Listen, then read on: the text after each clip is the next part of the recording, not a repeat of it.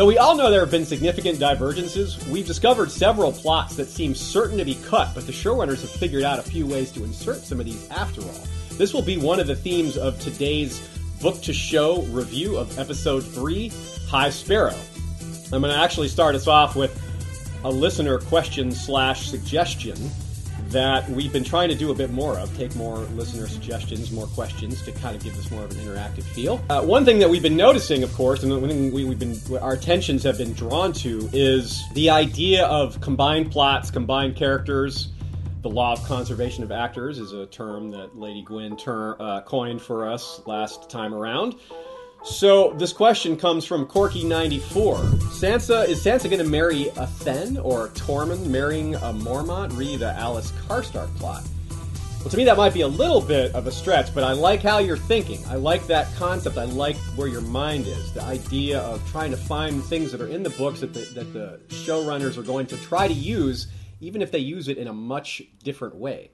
So, hello again, everybody. Welcome back to another episode of the History of Westeros podcast, the podcast dedicated to George R. R. Martin's A Song of Ice and Fire book series, as well as HBO's Game of Thrones.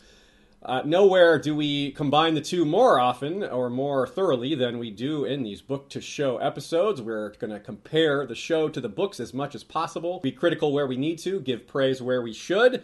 And joining me again is Yolkboy and Lady Gwyn from Radio Westeros. Yolkboy, why don't you start us off? Hi, yeah, I'm Yolkboy. You might uh, remember me if you've been following the series, if this is your first time. Yeah, I'm from Radio Westeros. And hello, uh, with me is my co host from Radio Westeros, Lady Gwyn. Do you want to say hello? Yes, hi, Lady Gwyn here. I'm very happy to be back to talk about High Sparrow with History of Westeros. Right on. Well, we don't have a Shay today, unfortunately, but we do have three of the same four we had last week, and it went so well that hopefully we can do at least three quarters as well without a Shay this time. But she'll she should be back next time.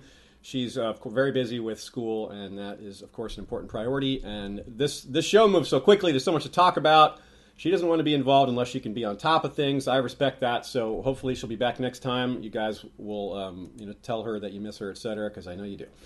All right, so let's uh, let's dive right in. One thing that is that we are really trying to focus on with these episodes, along with just trying to analyze the detail and break down what happens and make these comparisons, we're also really trying to keep track of the differences because it's actually a little confusing. It's it's it's easy to forget, for example, that in the in the show, Jon Snow knows Bran is alive, but in the books he doesn't. And it's there's tons of little details like that. Well, that's actually kind of a big detail, but there's tons of big and little details.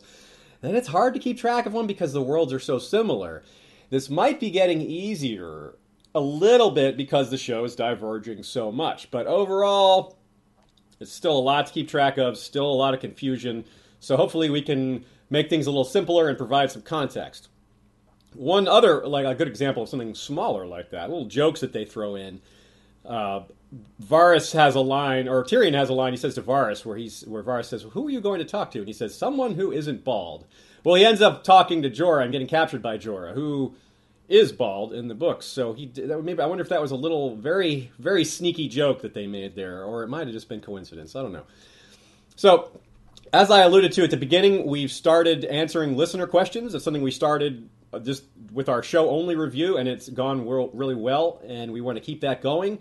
So if you want to have questions answered during the show, send them to us through Twitter or Facebook or Gmail, any of those things, and we will answer them if it's a good question, and your name will get mentioned. So fun for everybody. We all we all get to win. It's a win-win when you get your name mentioned, and we get to ask a good ask and answer a good question that everyone wants to hear. So, like we said, we like to go everything really thoroughly we like to put a lot of detail in these episodes. We go over things as, as, as much as we can.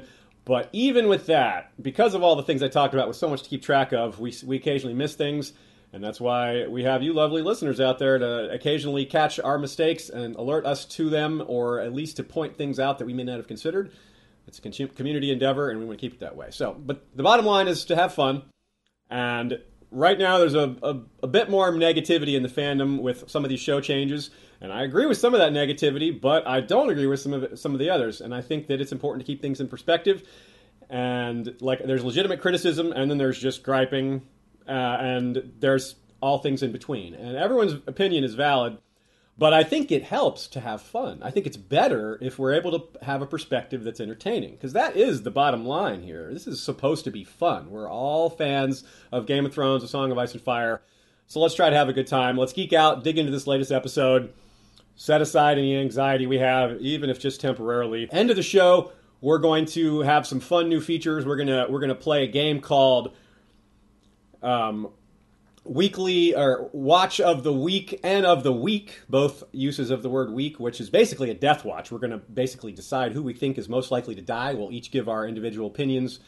Yolkboy and Lady Gwyn will, will point out who they think is most likely to die. So will I. We're also going to play a few other fun games like guessing who's going to get grayscale. So stay tuned for that at the end of the show. We've got a couple other fun bits. Uh, fun bits. That's that sounds a little dirty. Um, so let's start with the House of Black and White. Uh, I loved how it looked. The music was a really nice touch. It was a creepy scene. Uh, but the first thing we're really shown is the various gods and goddesses from all over the world. And Yolkboy is going to take us through that, give us some good detail on what we're seeing there. Well, in the books, it's worth mentioning that there's 30 gods that Arya sees in the House of Black and White, but we're going to focus on the ones that we saw on screen. Okay, remember the kind of goat statue that we saw? This is the black goat, and this is uh, from Qohor. In the books, Arya sees it, and the description is a shaggy black goat the size of an aurochs. And another one we see was a lion on the wall, if you remember that, and that is the Lion of the Night from Yi Ti. It says the book quote is Beyond her was a man with a lion's head seated on a throne carved of ebony. And later it says Arya saw that rich men preferred the Lion of the Night as their god. Never explained, but I wonder why they prefer that. Why the rich men prefer. Mm, maybe we'll find out. Okay, so the drowned god was mentioned by Arya, and we think that it was quite hard to see because it was very dark, but there was one sculpture that seemed to be kind of driftwood with some seaweed on it. That's the best we could do when we had a look at it. So we're thinking that resembles the drowned god, which is, of course, the Ironborn god. Okay, and I think the very first one we see was a woman crying, uh, a statue with real water coming out of her eyes. And that is the Weeping Woman, and that's from Lys. And the description says, oh, Arya says, the Weeping Woman was the favourite of old women this time. Um, another one is the Weirwood Face. I'm sure we all know that that's the old gods, and I think the second time we saw that, uh, when it was on the right of the picture, I think it was crying, crying blood or crying the red sap that we know that the Weirwoods do. Um, nice and creepy, fits in with the scene. Yes, it's a very creepy dark scene, good for the episode. And then we saw the flaming heart. It is this is R'hllor, but it's worth mentioning in the books that the Flaming Heart is really exclusive to Mel. We don't see the Flaming Heart anywhere else apart from Mel and on Stannis' sigil, and presumably it's Mel that actually get it, gets it put on there. So that that's worth bearing in mind that there might be different offshoots of the R'hllor religion. When we're in Volantis, we do not see the Flaming Heart, for example. Okay, and on to the next one the Stranger. I don't think we actually. Oh, you mentioned it. I don't think we saw it on screen.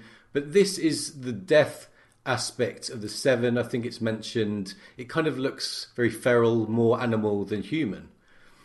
Okay, so there's all the gods we saw, or that Arya mentioned, and it's so we get around to the God of many faces.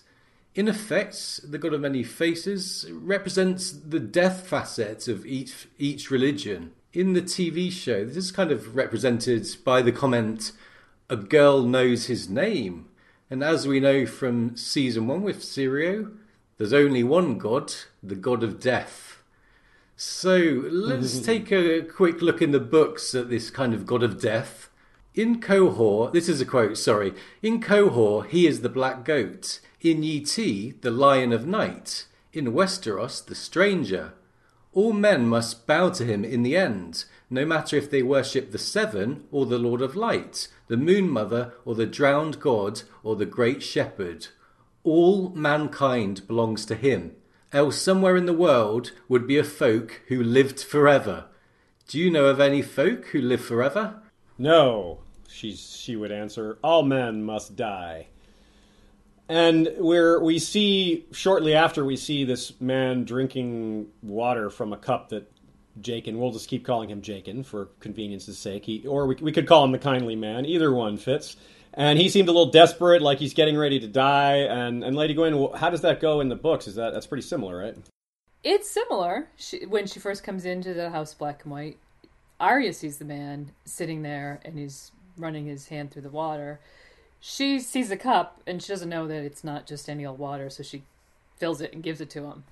And he drinks it and goes off to lie on one of the beds that um, in the books they they have these little stone beds for the supplicants. So of course in the books I think that was really showing that Arya was a real natural. You know, she comes in right off the bat and you know facilitates one of these people. So it was a little different there with because in the show, of course, it's Jaqen that gives him the, and she's just watching and kind of trying to figure out what is going on. Now, one of the things I should talk about is that the faceless man ethos in the books is actually a duality. Yeah. They view it as a gift. It can be for a sinner or for a sufferer. Basically, there's a quote that says, On the day we were born, the many faced God sends each of us a dark angel to walk through life beside us. When our sins and our sufferings grow too great to be borne, the angel takes us by the hand to lead us to the nightlands. So, for the faceless men, this death is a gift for, again, either a sinner or a sufferer, something that must come to all men in the end. That's really interesting. Um, I I took note of some of those things myself, but it's neat to have those kind of refreshed, especially at this point in the show. And Yolkboy, you noticed something interesting, some some more, maybe even a more obscure parallel that's perhaps speaks more to the nature of the series. You you can you noticed a connection between the others and the Faceless Men. Yeah, well. I've seen other people notice this too, but the others and the faceless men might be the perfect natural enemy to each other. Okay, the, the faceless men seem to hate slavery, remembering their roots and what the kindly man says, and, um, you know, with the kind of slavery in Valyria. And they also worship death as a natural end to life. So then think about the others. They raise the dead and then keep them as slaves. So, yeah, I think I wonder if there'll be any tension in the, you know in the distant future between the, these two factions in the books because they do seem like natural enemies to me. I agree. That's a really interesting con- comparison. Certainly, they're pervert. They're, the others would be perverting the idea of death and taking that a step further. If they, if the, if the faceless men would be offended, say, just to use a generic term, by what the others are doing, consider all the other, other. Hmm, people and forces that are raising the dead. We have other supernatural things like the, the R'hllorists are raising the dead. And we have Qyburn, for example, kind of raising the dead. Right. It's there's this this right. raising the dead magic is comes up in a few places. So uh, watch out, people! If you're messing with that, you get the attention yeah. of the faceless men. That's that's not a good thing. so let's talk real briefly about the difference between Jaqen and the Kindly Man. Listener Ryan 4B's F asks, "Are we sure Jaqen isn't the kindly man in the books?" I'd say yes. You know, I'd say we're 99% sure, and here is the proof of it. Lady Gwyn will will go through a couple quotes here for us that sets it straight. When in the Arya point of view, where she sees him, uh, sees uh, Jaqen transform, um, it says he passed a hand down his face from forehead to chin, and where it went, he changed. His cheeks grew fuller, his eyes closer, his nose hooked a scar appeared on his right cheek where no scar had been before, and when he shook his head, his long straight hair, half red and half white, dissolved away to reveal a cap of tight black curls.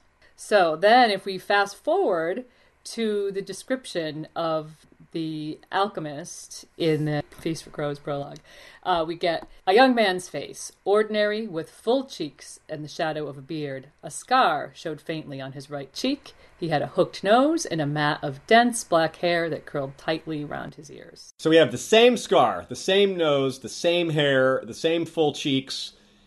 And this person is clearly a faceless man, this alchemist, because he turns into Pate after killing him with the same poison gold coin that Arya kills the insurance man with later uh, in a Dance with Dragons. I think that is that could be part of Feast for Crows, but I think that's a Dance with Dragons, and takes Pate's place, which is the last thing we see in a Feast for Crows. It's like a like a dangling cliffhanger there. Oh, you know, a faceless man has infiltrated the the Citadel. It seems pretty clear that he's a faceless man, and looking really deep, it, it seems to show that he's absolutely Jaqen. Now, the the possibility that he's not Jaqen does exist because you know if they can if, if, these are people who can change their faces, there's nothing to say that some other faceless man couldn't have taken this exact same face. But that seems doubtful. It seems like this is Jaqen, and we're going to operate under that assumption. So, Yolkboy, there's another thing about Arya that is really important from the scene. You had some some thoughts on Needle and how it comparing her experience, Arya's experience with Needle, and her thoughts on Needle recalling some things from the book that are really important that add some some more strength to this scene. Yeah, I do think that it was a strong scene, and TV watchers will kind of get it, you know, that, that it's very important to her. But in the books, it really spells out why it's so important to Arya. Okay, there's a really brilliant quote I'm going to read out. It's just a sword, she said. Allow this time. But it wasn't. Needle was Robb and Bran and Rickon, her mother and her father, even Sansa. Needle was Winterfell's grey walls and the laughter of its people. Needle was the summer snows, old man's stories, the heart tree with its red leaves and scary face, the warm earthy smell of the glass gardens, the sound of the north wind rattling the shutters on her room. Needle was Jon Snow's smile. So you can see this is like the the remnants of a Stark identity embodied in this blade. And I think it just makes it that much more powerful in the books when when you read that and you, you really realize what it means to her after everything she's lost and how alone she is there. That's what I, one thing I like I particularly like about the show. You're you're totally right that the book gives it more power and the two together are really really powerful because if you've already read that scene or if you've had has it, have it fresh in your mind like we all do now and then you watch that scene it's it's even more powerful because you get Maisie Williams' amazing acting her facial expressions are perfect and you get to know what this character is thinking about and how important it is to her and that just makes it more powerful. Something I've thought about and I've done a little bit of that I want to do more of is listening to the audiobook while reading it at the same time to see how that you know sinks in. And this is a bit of a similar thing, having the show show you things that we've for some of us we've had in our mind mental images of for literally a decade or more. And it's a real weird experience, usually positive, sometimes a little jarring seeing what it's going to be on screen. So, for example, another thing that's probably less jarring but different from what, what probably nearly all of us imagined was this view of the waif, who seems to be different in the show in a few ways that are a little fundamental. First of all, the actress's name is Faye Marsay, and she's been in The White Queen. So if you've seen that before, that might be where you recognize her. The one major difference is that she seems to be a subordinate here. She seems Jaqen seems to be kind of in charge or above her in some way, whereas in the books they're both priests, they're both equals, and that's kind of subtle. I, I didn't even catch that my first maybe two times through the book. I, I kind of for some reason just assumed the kindly man was in charge for some reason, but that was not true by any means. They're just uh, they don't. There's if there's some sort of high priest at that temple, we haven't met him. But that would be kind of an interesting thing to think about. Is there some sort of like who's in charge there? You know. but another question that from the same same listener, Ryan 4B's 4B's F asks, "Are we sure the faceless men accept money?" As payment. Certainly, of course, they do in the books, and it's complicated and not thoroughly spelled out. But there hasn't been any indication of that in the show yet. So I guess we'll have to wait and see. So we're I would answer the question as no, we're not sure. We're de- we're not sure at all. That's that's sort of how it works in the books. But as far as the show, we're kind of just scratching the surface of this plot line, so we'll have to wait and see where they take it. Another thing that goes on with the waif is that she suggests that they're playing this game of faces, which in the books is a way is like the lying game which is when the waif and Arya take turns telling things to each other and reading each other's facial expressions to try to figure out if they're lying. And that is going to make, in the long term, think about the ramifications of that, about that in the long term. If Arya is going to be an expert at detecting lies, that could play. It's hard to im- exactly imagine how that will play out, but I like the idea of her being able to do that in the future. That sounds that sounds cool. Yeah, useful skill. and the scene kind of closes out. Well, not the scene, the series of scenes at the House of Black and White kind of closes out with them cleaning this dead body. At, at, first, I was thinking that this is mostly about them just getting accustomed to death. Working with bodies means death becomes less of a, a crazy idea to them. It's more comfortable and normal. But there's also that the thinking about this flaying room and the, that they have to take, they have all the faces in the basement, and, and I don't know of any connections to the Boltons, and I wouldn't imagine necessarily that there are. But it's hard not to think of the Boltons when you hear of flaying and, and faces being cut off and a secret room with skins hanging in it. Right. Uh, do either of you have any thoughts on that whole thing, or is that just something that we got to wait and see on? Yeah, I think it's I, I think it's probably a wait and see, but I had the same, you know, kind of train of thought when I was I was thinking about that watching that scene. And they're both in this episode. We see Right. flayed bodies, and we see for show people who haven't read the books. They're not going to know about the flaying in the House of Black and White just yet, but it's coming. And of course, we got you know a face full of flaying from the Winterfell scene this time around. We did. Yes, it was uh, very gruesome. The actors who volunteered to be flayed for that scene probably are regretting. Wait, Yeah, that's that's not what that's not what happened, right? okay, so let's let's go to King's Landing. That's all for the House of Black and White in this episode. Like I like I said, we're just kind of scratching the surface with that with that subject in the show, and we'll just have to see where it goes. Very much looking forward to it. But there's a little less there's a little less to analyze at this point. It's, it's it hasn't really gotten into the meat of it. So King's Landing. Let's take a look at King's Landing. I think one of the most interesting things going on here is it's a, it's kind of a backdrop between this uh, this whole episode. We have both the Boltons and Littlefinger, and even Cersei herself, all kind of thinking or acting or relating to the subject of how the Lannisters are really starting to fall off. Their power is diminished.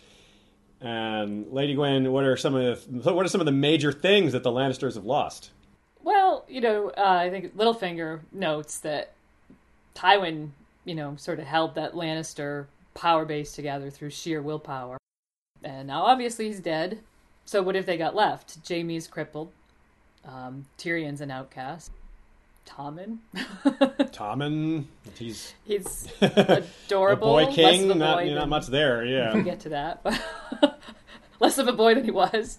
He was. Still, you know, And then we have th- we have these fearsome warriors that they had, like the Mountain and the Hound. They don't have them anymore either. And and speaking of, what do you got? What's the deal with the Kingsguard these days? That's kind of a subject that's really kind of fallen off. The show hasn't paid much attention to They're it. marching they're, around. they're definitely there. We see them walking around, but the only ones the only ones with faces are Meryn Trant and, and Jaime Lannister, who's obviously not uh, who's heading to Dorne right now. Well, all I can all I can think is that you know they, they obviously want a spare slot if a certain eight foot giant comes back, uh, which we're going to talk about actually. Yeah. But other than that, I, I don't I don't know. I think the reader's just supposed to kind of imagine that there's a King's Guard. Uh, I maybe. I mean, there's always what's- Loras. I mean, we don't really know what's yet to happen. With Yeah. him, Will he make it in the Kingsguard or not? Yeah, that's that's that whole situation's funky because of the, you know they didn't. There's no Garlan and no Willas, and right. we it's a it's, it's a good place to point out that Tywin did threaten Olenna with that whole thing. With hey, I'll then if you do that, I'll, I forget what the why he threatened it, what the conversation was about, but he said, yeah, if you do that, I'll name Loras to the Kingsguard. Which which would be a nifty parallel Mm-hmm. Touche. to what happened with his own heir, wouldn't it? That would be So- yes, that would be very cool. Actually, that'd be a, a good bo- show thing that a show parallel that the books didn't do, and I, I, I would appreciate that. Uh, so basically, it looks like there's kind of there's blood in the water, and the sharks are smelling it. The Boltons, the little finger, the little fingers, like that's a house. House little All finger. the little fingers around the realm, or the viruses of the realm. That's the no finger. Right. no little finger there. and so and and even Cersei herself, who is in charge, which is you know if you're a Lannister fan, you're, you may not be happy that Cersei's the one running the show, but she's also kind of focused on internal power struggles, isn't she? She's not necessarily looking out to see the, the other dangers. And she even kind of shoots herself in the foot with the whole Kevan situation. I like that title, Master of War, that she tried to give him. It's a nod, it's a yet another nod to the books that's not done in the way of the books. In A Feast for Crows, Cersei, in her it's a marketing technique almost. She's remaking the small council using her own names that are basically Eastern titles. Instead of Master of Laws, it's Justiciar. Instead of Master of Ships, it's Grand Admiral. So I think this Master of War is like a nod to her changing the titles and making things up as she goes along. Me and me and Lady Gwyn were wondering if it's a nod to a Bob Dylan song. it's a song called Masters of War. So Well, I, I think Martin, George R. R. Martin, I think is a fan of Bob Dylan. I don't know about D and D though. I'm not, I'm not sure about them. the thing that Cersei is most focused on, and this is a, a very subtle difference from the books that dawned on me very late last night, kind of almost at the last minute, and that is that in the books, we see Cersei is paranoid about the Tyrells, about their encroachment, about how they're getting council seats and the marriage and all these other things, and they're making too many decisions. That's not really in place here in the show, even though it kind of seems like it is, because it's similar, at least on the surface, to the fact that she's got this huge conflict with Margaery. But really, that's the only person in the Tyrell she's got a major problem with. I mean, she doesn't like Olenna, but she hasn't really seen Olenna as a major problem to this point. Think about, consider this. She gives Mace Tyrell two council seats. That doesn't sound like something you would do if you were afraid of Tyrell encroachment. That's seeing Mace Tyrell as a lickspittle, you know, wannabe who is a sycophant. So she's that's why she's sticking him with that job. But this creates another interesting possibility. Uh, Cersei versus Margaery. What are her thoughts? Is she going to try to bring her down the same way? Is she going to try to do this you know sex scandal thing is that is it leading that way it's hard to say so let's move on to where that happens this the high sparrow is of course the, at the center of that plot line in the books and let's talk about that what was your guys' impression just off the start real simply what was your impression of the way they portrayed the high septon and the way they portrayed the high sparrow uh, we'll start with you lady well i thought it was great um, obviously you had the um, the high septon in that scene in the brothel. that was classic HBO, but it was. Um, they had to. Had to show us an seven. ass, didn't they? So, so, there he was with the seven. Yes. Um, right, and then his own. So we got eight of but them. But that was yeah. that was cool. Um, and then we got then we got the Daenerys yeah. cosplay ass later too. So there was just so much ass this episode. a ton of ass. Is, is there three. a brothel? Is there a brothel in every episode? Should we do a brothel watch from now on? there's there's do they fill their quota? There's a lot of other Game of Thrones podcasts out there. We'll brothel let one watch. of them handle the, uh, go, the brothel. stuff. Our gift to you. the brothel watch. um, no, so yeah, no. So he's Go ahead, yeah, keep going. There. Did you have any any other thoughts on the High Sparrow, or or, or how about what are your thoughts on the High new? High Sparrow? The way um, he's portrayed. I liked him. You know, it's funny because in the books, I didn't find the character likable. Yeah, he's so he's, He's just so just, I don't know um, angry or just too zealous. I don't know what it's hard to. I- I can't think of the right word. What- whatever he Yeah, is, he's- sanctimonious. he's not likable, and this guy seems likable. He's out there, you know, helping the poor, feeding the poor, and um, seems pretty, um, pretty humble um, so far. I'm sure you know that could change, but his Jonathan Yes. Price's charisma, of course, helps a lot. Absolutely. Got a great actor Yeah. playing this role. I was. I, I thought he was brilliant. I thought he was really brilliant, and I, I thought that you know the the humble side to him is gonna make it very powerful later on. If what what we think will happen is going to happen. Yeah. In the book, he's introduced as, you know, he's standing there with a scrub brush and some other bishop is or not bishop another one of the most devout is is on the ground scrubbing with his hands and knees and cersei is a little confused she doesn't know she doesn't recognize this new person as the high septon and he says the smith finds work pleasing so that's a bit of a similarity because in the show he's not doing work but he's feeding the poor. He's doing, uh, you know, the role of a different one of the gods, basically, and, and taking care of people. I guess it's kind of like the father or the mother, a little of both. Now, in the books, here's a here's a good thing to keep track of, a good thing to, to note the differences on. In the books, that Cersei gets rid of the old High Septon because he was appointed by Tyrion. That was her, you know, she re- she just realized that one day. She's like, oh my god, that High Septon was appointed by Tyrion. He's got to go, and she has I believe Osmund Kettleblack go and kill him in his sleep. And in the show, it's a little more Cersei isn't is so dastardly. She just he he's a he's a he's a terrible hypocrite. So she just throws him in the black cells, and, and no one's going to say, "Oh, you shouldn't have done that." That's that's kind of like a moment where we everyone agrees with Cersei. But then she comes around and and starts to look like she wants to make this alliance with the High Sparrow. And we all, having read the books, we know that's probably not going to go very well. But I have an interesting question here. What do you guys think about Lancel? Do you think Lancel was acting on his own, or do you think the High Sparrow directed him? Or is that, mm. or is that just a kind of a mystery that we'll have to wait and see on? I, am really not Ooh. sure. I'm not sure, but I think what, what's important is that Lancel is acting because of the presence of the High Sparrow. That maybe he's he's had some inspiration, whether it's a direct order or or whether you you know he is acting of his own accord. I, I think that you know the really interesting thing for me is it is it just because this new character is there in the kind of epicenter of this kind of new wave of uh, you know zealot religious whatever you want to call it well, well said. Um, and I think you're right. I doubt. I'm kind of guessing they don't have a lot of. He's not just giving out orders. He he, he acted like it, it might have just been the way he was presenting himself to Cersei, but he certainly was acting humble. He rejected the title of High Sparrow, kind of made a joke about it, and you can we can see from the trailers that the the faith is clearly going to get some power. Do you want do? I guess we can expect that as part of making an ally with them, Cersei's going to allow them to arm And I really wonder what the early implications of that are. If she's not fully against the Tyrells and she's more focused on Margaery, is that similar enough? Is that going to allow the plot to progress kind of the way it does?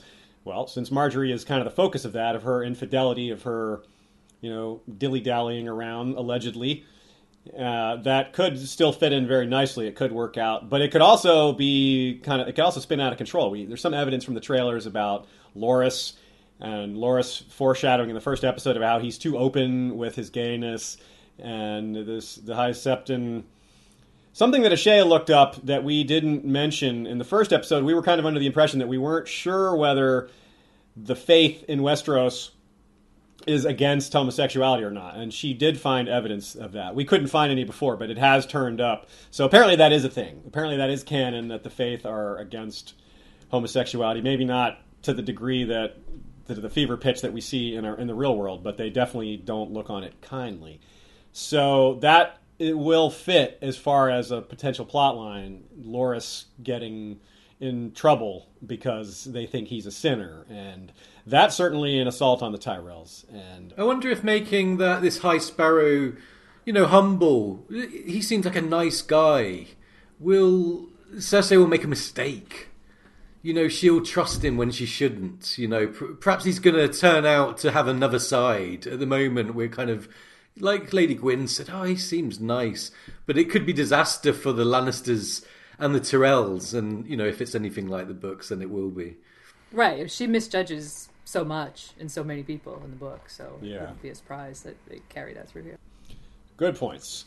Okay, so the last so but what we see here part of the one of the undertones here with cersei's move here is that she's looking for new allies she's looking for people who are powerful and she recognizes this high sparrow as having power because so many people look up to him and she cersei has her flaws but she's got a nose for power and she recognizes this guy as a potential player as someone who can move things around someone to have in her corner. As you said, Yolkboy, he, that's probably not going to work out for her because we know we sort of know it's coming in the books, and it may work out differently, but it probably won't go well. But she's looking for other allies, isn't she? And one guess that we think we have is something that's revealed in the next scene, which is with Qyburn. She comes in on Qyburn and says that she wants him to send this message to Littlefinger, and she wants him to make sure he understands the meaning of the word immediately. Now, she doesn't seem angry. She doesn't seem upset. I don't think she knows about Sansa. She doesn't know he's gone to Winterfell, that's for sure, because we find out later the message went to the Eyrie and not to to Winterfell. So now here's the thing. Here's the theory that we've come up with that I think is really interesting. First of all, she left the position. She gave those positions to Mace, two positions to Mace. All the other small council seats are taken. So if it sounds like she's trying to bring Littlefinger back, I think that's what the immediately means. That she wants him to return to King's Landing immediately. She's looking for more allies. She's looking for help with how Margaery is totally defeating her in the battle for Tommen because Cersei has no hope of defeating Margaery when Tommen is just smitten and is discovered just discovered sex and you know he's a 13 or 12 year old boy and he's having sex with this mm-hmm. beautiful experienced woman who's also emasculating him and make turning her turning him against his mother. She just doesn't have she doesn't really have a leg in that fight because Margaery just has the upper hand so massively there. So she's looking for other allies both politically and on this personal level. And I wonder if what she has in mind for Littlefinger the one job that she's left open is Hand of the King. Of course, this is nothing like the books. Well, not yet, anyway. Maybe that could happen later. I don't see it. I doubt it. But I really think that's a strong possibility that we'll see Cersei attempt to name Littlefinger Hand of the King. What do, what do you guys think of that? You think the ramifications of that are just the is that is that shocking? Is that crazy? No, I think it. I think it's a really good idea. As these, I think when we were you know, preparing for this broadcast, and you came came up with this, we are kind of talking around it, and then I think you nailed it. You know, I, I, think that we were set up last week when someone said, "Who's the hand of the king?" It made it very clear. Like with the Kingsguard, they don't say who's in the Kingsguard because they, you know, they don't want you to think about it, but they really want us to think, "Hey, there's no hand." No hand. Mm-hmm. And Yeah. we, she, we get this letter, and you know, I, I really think that she could be she could be asking, and I, I doubt that Littlefinger wants to. Uh, well, we, we'll come to Littlefinger, won't we? But I doubt very much he's going to take her up. Yeah, it- it's a tough call, right? He doesn't want to get found out, but he might be tempted by the idea of being able to manipulate things from the inside, or that position of power might be just so tempting for him. As ambitious as he is, uh, it's it, it, he wouldn't lightly. I agree with you that he's might not take it, but he, he's not just going to instantly reject it either. Lady Gwyn, what do you think? I had a lot of thoughts about after we talked about it last night. Um, I think it's a great idea, um, and I liked the sort of um, parallel of Littlefinger being in Winterfell and getting this invitation to be Hand of the King with Ned, Ha! because there was Ned in Winterfell, and he got this invitation that wasn't really an invitation. I mean, I think you know it depends. I guess who the who the request comes from, but you know sometimes it's more of a command than a request. Um, so it's just a neat thing that occurred to me. But the other thing I thought of was with regards to the books. There's um, well, I guess there is. Uh, Kevan was the regent, Yeah, and Mace was the hand. so and Mace was the hand. So I mean, there's some room for this for some sort of fluidity in the small council. The small council, I think we might have talked about this, is very, um, very shrunken by the end of the Winds uh, beginning of Winds of Winter. Yeah, and Mace Tyrell is a good bit different too. He's he's a lot more inept, and, and he's he's pretty inept in the books, but he's got a big ego, and he's he blusters and talks over people, where he doesn't really doesn't have nearly as strong a personality in the show. Right. So you know, you think even in the books, there's room for maybe a place for or a, a suggestion to put Littlefinger on the small council. Yeah. Not that I necessarily think so, but So anything's possible. And this ties in, like you said, uh, Yolkboy, about the whole Kingsguard thing and how they're kind of keeping our attention away from it. It was a bit of a deflection. Cersei said that she wanted to leave that position open. She doesn't need a hand of the king. But that was before her falling out with Kevan. And before. Exactly. That, that's yeah. That's what I meant. Before. It brought our, our attention to it, and and then in the same, it was the same scene, wasn't it? Kevan, marched off back to Casterly Rock, so it seems very suspicious to me. So she's losing a major ally, and then it gets worse because we have all these scenes with Cersei and Margaery where Margaery just needles her relentlessly, bringing her down about her age, about her connection to Tommen, about her new title, Queen. Are you Queen Mother or Queen Dowager? Just all these, just Oh, and the wine. yeah, and the wa- don't have any yeah, we it's don't have any just wine. it's just nonstop. Every sentence out of her mouth is a takedown, is a put down of Cersei, and Cersei just manages to keep her cool. And but you know, in her mind, she's like, "Oh, I'm gonna get. Oh, you are. I am gonna get you. you just wait. Like if if it was if we were inside her head in the book, it would be just like." Uh, Steaming, like there'd be steam rising from the pages, you know. Yeah. But like, but like uh, I was uh, alluding to, though, the this this this scene kind of combines these things. We have this potential for for the small council to fill out with a new hand of the king potentially, but we also have this the, the future of the King's Guard on display here. Yolk, uh, Yolkboy, what do you think about the potentials for Sir Robert Strong uh, this season, or maybe later, or I, I think you know it could be this season. Why not? W- Why not? hope so. This actor, this actor that's been under the sheets, he needs. We, they're paying him. I wonder if it's the real mountain actor. that would be funny. if they hired him just to sit under the sheet for a season. Hey, that's an opportunity then for them to have a fourth actor for the mountain. They're like, yeah, well, we had the first three, and then we had a dude under a sheet, and then we brought back the third guy, and you know. Yeah. And how- I I heard Sean Bean. Sean Bean said he wanted to come back, so perhaps it was him. And how creepy Um, okay. is growing in his creepiness, isn't he? He's grow. He is getting creepier. He didn't even flinch, and maybe some of you watchers um, did when the the creature under the sheet suddenly rose. I think he heard he, he was in shackles. He called it friend. He said easy friend. Like, Easy friend. friend. He- He's just so calm about it. yeah, I'm busy writing a note here. he doesn't even So look. This dates back. This dates back to the end of last season, doesn't it? Where we saw the mountain's body, and he kind of had tubes and and stuff coming out of him, and we, that was a bit of a hint of what was to come. But at this point, with the rat experimentation, with the dwarf's head, we can get the sense that we do in the books now that he is a true kind of classic horror character. uh, in, in the in the book, Cersei says he looks like everyone's favourite grandfather, which I love. nice Cersei judging people again on their looks. Well, well done. Um, Fail, but fail, fail, fail. Is Yeah. yeah, he's fail, and I think yeah, you saw when he's experimenting with the rats, and he kind of gets blood everywhere. He just he doesn't seem to care. I think that it, we're slowly going down that road of Robert Strong, and I think the big question is. No, I'll leave that to Lady Gwyn. What's the big question in Lady Gwyn? Uh, the big question is um, whether. Uh, Cersei asks how the progress is coming, and we so we assume this is in some allusion to the head that they need to send to Dorne. Um, so the big question is whether this is a dwarf's head that they're going to send to Dorne. Uh, they are noted to be unnaturally large, or whether it's Gregor's actual head. So are they are they pulling a fast one on Dorne and sending them a, a you know beetled down dwarf's head, or are they actually sending Gregor's head and then Gregor has a dwarf's head sewn to his body? It's a bit. It's I going to can't be wait a to mystery. find out. yeah. Big. que- That's what we all want to know. I really am excited to see what he's going to look like on screen. You know what they're going to do. Right. They've done a usually they do a really good job of coming up with good costumes. Mm. Sometimes the costumes don't necessarily fit what we picture, but they pretty much always look cool, even if they're different.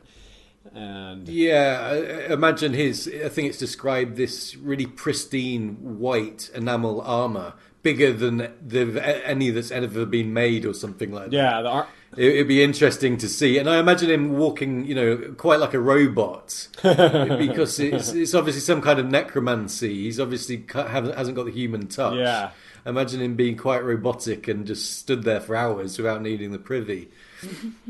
Well, speaking of things coming back to life, let's head far, far to the north, to the wall, and where we've got some interesting scenes, some some interesting parallels that are different from the books, but I think are, a lot of things are going to work out a little similarly. They're just going to take a different path to get there. we start with Stannis, Jon, Davos, and Ollie with the whole Jon Stark scene, we'll call it. Now, I think a, a very interesting undertone here is looking ahead to who's going to turn on Jon. We are almost positive that's going to happen. It happens in the books. Which Night's Watchmen are going to turn on him? And I'm pretty sure that one of them is a little scary. Our warden in the north, the bastard of Starkville, Jesse asks, "Is Alliser Thorne the new Bowen Marsh?" I'm not so sure he is. I think he's going to be sent out into the wild like he is in the books. I think he's since he's the first ranger that really uh, uh, seems to be happening, and he's going to be sent out into the wild, and that might be where he meets his fate. I think who I'm really worried about becoming part of the Bowen, team Bowen Marsh is Ollie. Little Ollie is his steward now, so he's in a position of of of interest. And he's learning things and he's hearing all the secrets. But the bottom line is when the when the question of what to do with the wildlings comes up, and Jon says, "Yeah, I'd like most of I think most of my brothers would be happy seeing them dead." The camera goes right on Ollie. It's focused right on him. Mm. We're reminded that Ollie hates the wildlings. Again, they right. killed his parents. Of course, he hates them. So if Jon starts bringing the wildlings in and tries to, you know, concatenate the wildlings with the Night's Watch to bring them all together. Mm we know some people are going to not go. That's not going to go well for, her, and I'm pretty sure Ollie is going to be one of those people that particularly is upset with this, that sees this as a betrayal, and that mm. could turn very, very tragic. What do you guys think about that? Do you see that happening with Ollie, or do you think it'll be somebody else, or or maybe some some something that maybe is that else is going to be in the part of the picture? I definitely saw the Ollie thing. You know, it was I think we did we talk about it last week. A little bit, yeah. Um, mm. A little bit, um, a little and then bit. when you know, and I wasn't sure, but when they it, this week, I just when they showed that scene, that look on his face, yeah. Thought, oh, there we go. this kid is. what are some yeah. What are some other things that you notice from the scene about what's what's going to happen with Jon in the future, tied into what we think is coming from the books? Well, I think the uh, the scene with Stannis and then Davos really um, while it does diverge from what's in the books, it sets um, Jon up to take the wildling south. Um, first, when you know Stannis says, I, "I leave their fate to you," so obviously now it's up to Jon to do you know whatever he's going to do with the wildlings. Right on. Um, uh, set them free. I guess they're all being held prisoner. Yes, so, Stannis mentions so. to keep their enemy, keep your enemies close, or shouldn't keep mm-hmm. your enemy close. Jon says that, and and Mance or Stannis says, yeah, that's that person who says that hasn't had a lot of enemies, and that to me is a, that's actually a little parallel to the the books. Melisandre's the one who gives Jon that warning in the books, right. and a couple of Melisandre's lines are divvied up between Stannis and Davos in the scene. But yep. one key thing that is lacking, and that is the big difference that we pointed out in the middle, or rather at the beginning of this episode, is the fact that Jon is aware that Bran is alive, and mm-hmm.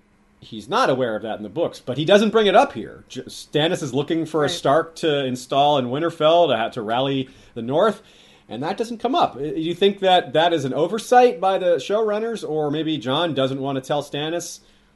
Any thoughts on that, guys? Um, I would. That's a tough one, huh? Yeah, it is tough because you know the big part of me wants to just say that's that's kind of an oversight or, or a plot hole. Um, it could be because they could have easily had him mention it to Sam, even if he wasn't going to say anything to. Yeah, it could at least Stannis. They could at least have know? given us the the peace of mind of knowing that they covered that they that they thought of it. That's right. That's covered. Um, so. so. we'll see though. It might be something that comes up a little later, but because um, mm-hmm. that whole plot is interesting with um, with Davos, right? What is Davos taking? The other thing that Davos takes Mel's place on, uh, Lady Gwyn, tell us about that. Well, he's um, he, his comment that Stannis likes you, he sees something in you. You know, that's that's definitely a Mel thing. Yeah. Um, but you know, there's there's still that critical difference that exists, which is the same as in the books. Um, Mel is firmly focused on what's north of the wall, while Davos is more the more pragmatic one. And in this scene, um, when he's talking to Jon about the Night's Watch vows, you know, the shield that guards the realm of realms of men, he's not pointing to shielding them from what's north. He's pointing south and yeah. sort of setting Jon up again to be heading south. This got my crack. This this set my crackpot alarm, my tinfoil alarms off when I when I reconsidered the scene because one of the things, one of the big mysteries of A Dance with Dragons is the pink letter, and there's a lot of theories out there. And I think one of the great, one of the things that makes it a great mystery is how viable so many different theories are. The theory that, of course, the what we're presented with is that Ramsay wrote it. Of course, there's very solid theories on people like Mance writing it, or even someone like Stannis or Melisandre writing it, and those work. You can't just completely eliminate those possibilities. There's some holes in those ideas, but there's there aren't huge holes anywhere in any of those theories.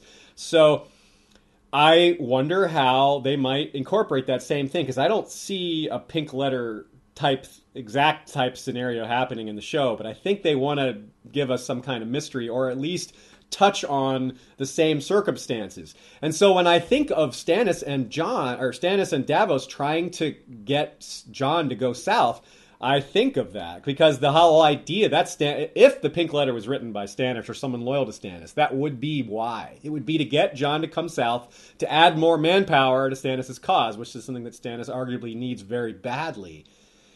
So, with that in mind, this gives just a little bit of extra credibility to the possibility that maybe Stannis or one of his people wrote the pink letter to try and get Jon involved militarily on in Stannis' side, even if just circumstantially or accidentally. The other major but the other the other interesting factor here is that Davos is here at the wall, uh, which gives us some cool scenes. He gets to chat with Jon and other people, but of course in the books he's off trying to find Rickon. So how is that? That's kind of why I was thinking of Bran, and kind of why I'm thinking a little bit of Sansa right? Sansa maybe is Sansa's the one who's in the north. She's the Stark in the north right now. If they're going to rally around a Stark, it could be her, and it could be using the you know combining plots theory and the way that the, the showrunners try to streamline things. Why bring Rickon back, this young child actor, when you can just have them bring someone else there to rally around, like Sansa, who's already there? She's there. She is. Yeah. So Sansa could be taking Rickon's place as the rallying point uh, in the north for Stannis. That's really interesting. So we'll have to see where that goes. Now, here's an unrelated, somewhat unrelated question, but I think it's a good question because it speaks to the, these characters in play here. And uh, listener Derek Krettel wants to know why did Davos take onions to Stannis in the first place? Why did he turn from his smuggling ways and become a good guy. Because Davos is a great man, as we all know. He's one of the most popular characters, one of the most widely liked characters, one of the fewest characters, like the shortest list of negatives. Like you listing his the, the good qualities and bad qualities is like Davos does not have very many bad qualities. So why? But you think about that, and you're like, well, how could this guy have ever been a smuggler in the first place? You guys have any thoughts on that?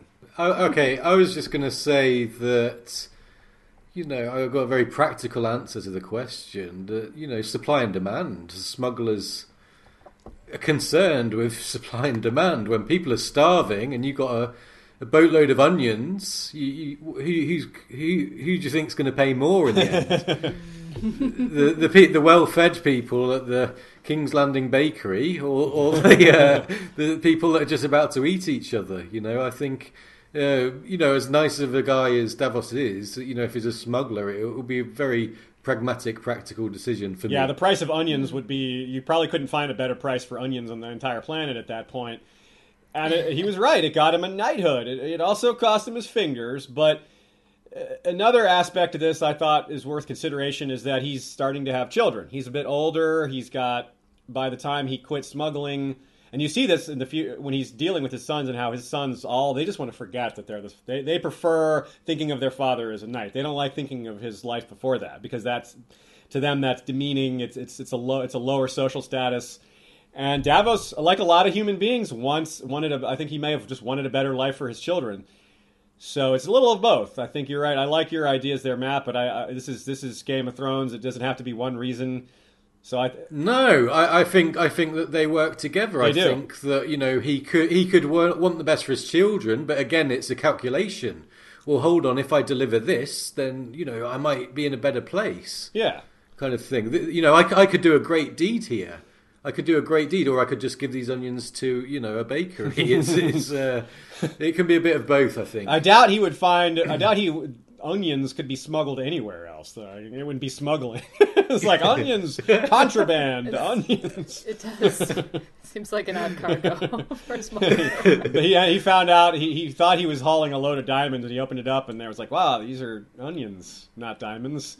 How am I going to make my money? How am I going to make my money back on these things? I guess I'll. Uh, I oh, yes, I, I paid over the odds for these onions. Find a starving castle. Yeah. Yeah. So let's move on to another scene at the wall here. We've got the Shield Hall, which we is it's named that in the books. We'll go ahead and call it that because we don't have another name for it. It's given that name because knights. The wall used to have a lot more knights in it, and they would hang up their shields on the walls. And there, so there's just tons of different sigils and, and shields all over the place in the in the books. So it's kind of a neat uh, neat concept. I don't I I don't suppose that they went took that step with designing it for the show. I don't blame them. That sounds like an expensive thing to come up with, all those different sigils all over the walls, but it would have been cool to see that.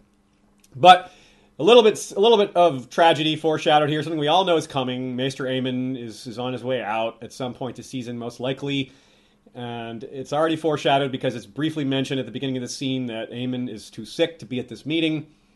Uh, there's an episode called "Kill the Boy" coming up later, which is a reference to Jon Snow having to, you know, not having to become the Lord Commander and stop being, you know, just a steward or, or a young man. He has to kill the the boy inside him and become a man. That's that's what Maester Aemon says to Egg, aka Aegon the Fifth, as he himself is taking the black and heading north because those were, that was his brother. So I think what we'll see is Aemon's deathbed speech, which we'll talk about more when it actually happens in the show. It's a wonderful speech. It's really sad, and we'll we'll cover it a little bit later when it comes up because I imagine they'll give him something. But I think the kill I'm predicting right now the kill the boy speech is going to be his deathbed speech instead of his stuff about Daenerys and, and all these other things, the princess that was mm-hmm. promised. So Right. we are, we talked briefly a bit already about how Alistair Thorne is probably going to be his, a similar role in the show or in the books compared to how he's going out in the wild as a member of one of these ranging parties. One question is, will Thorne see it the same way in the in the books? Thorne sees his new mission as being sent off to die. Do you guys think that is will Thorne react similarly, or is it is there something else in play here? Because Thorne's a, a good bit differently, a good bit different in the in the books or in the show than he is in the books. He's a little bit more sympathetic. He's he's a little bit more charismatic. He's a lot more charismatic. Still kind of an ass, but he's a lot more likable. I'm wondering if there's a little bit of mutual respect between Jon and Alistair in the TV show. I don't know if it's my imagination, but you know, some of the glances they give each other, I- I'm not sure whether it's pure mm. loathing mm-hmm. or whether there's the you know a modicum of respect. I mean, Jon has just he Alistair was probably expecting to be thoroughly demoted when Jon became you know Lord Commander in the TV show, and he gave him a good position. He did. Really. Who kn- who who know who knows? He he might see it as a kind of conspiracy, but um, I, I think that Jon, Jon, I think underneath that there might be a bit of mutual respect. Yeah, I don't disagree. I think I, I saw some hints of that as well. I'm not sure that's what's going on, but I definitely agree that there's some hints for it, and it might be something that is a good difference from the show to books. That would be kind of interesting to see them have a rivalry based on mutual respect that is grown out of a rivalry based on just hating each other from the get go. that would be kind of an interesting twist for what we'd be expecting. Um, that would be kind of cool. And of course, it's interesting. It's interesting in the books if there'll be a big issue about respect in, in their kind of relationship if Jon turns out to be a Targaryen because he was a Targaryen loyalist. That's true. That's why. So that's why that that yeah. will be a yeah. I think that that's a great reason to keep Alistair alive in both. Hmm. You know, in both in both mediums because the, the dynamics between them two can can bring a lot. That's interesting. I hadn't actually hadn't thought about that at all. The the, the, the Targaryen connection. That's a good point.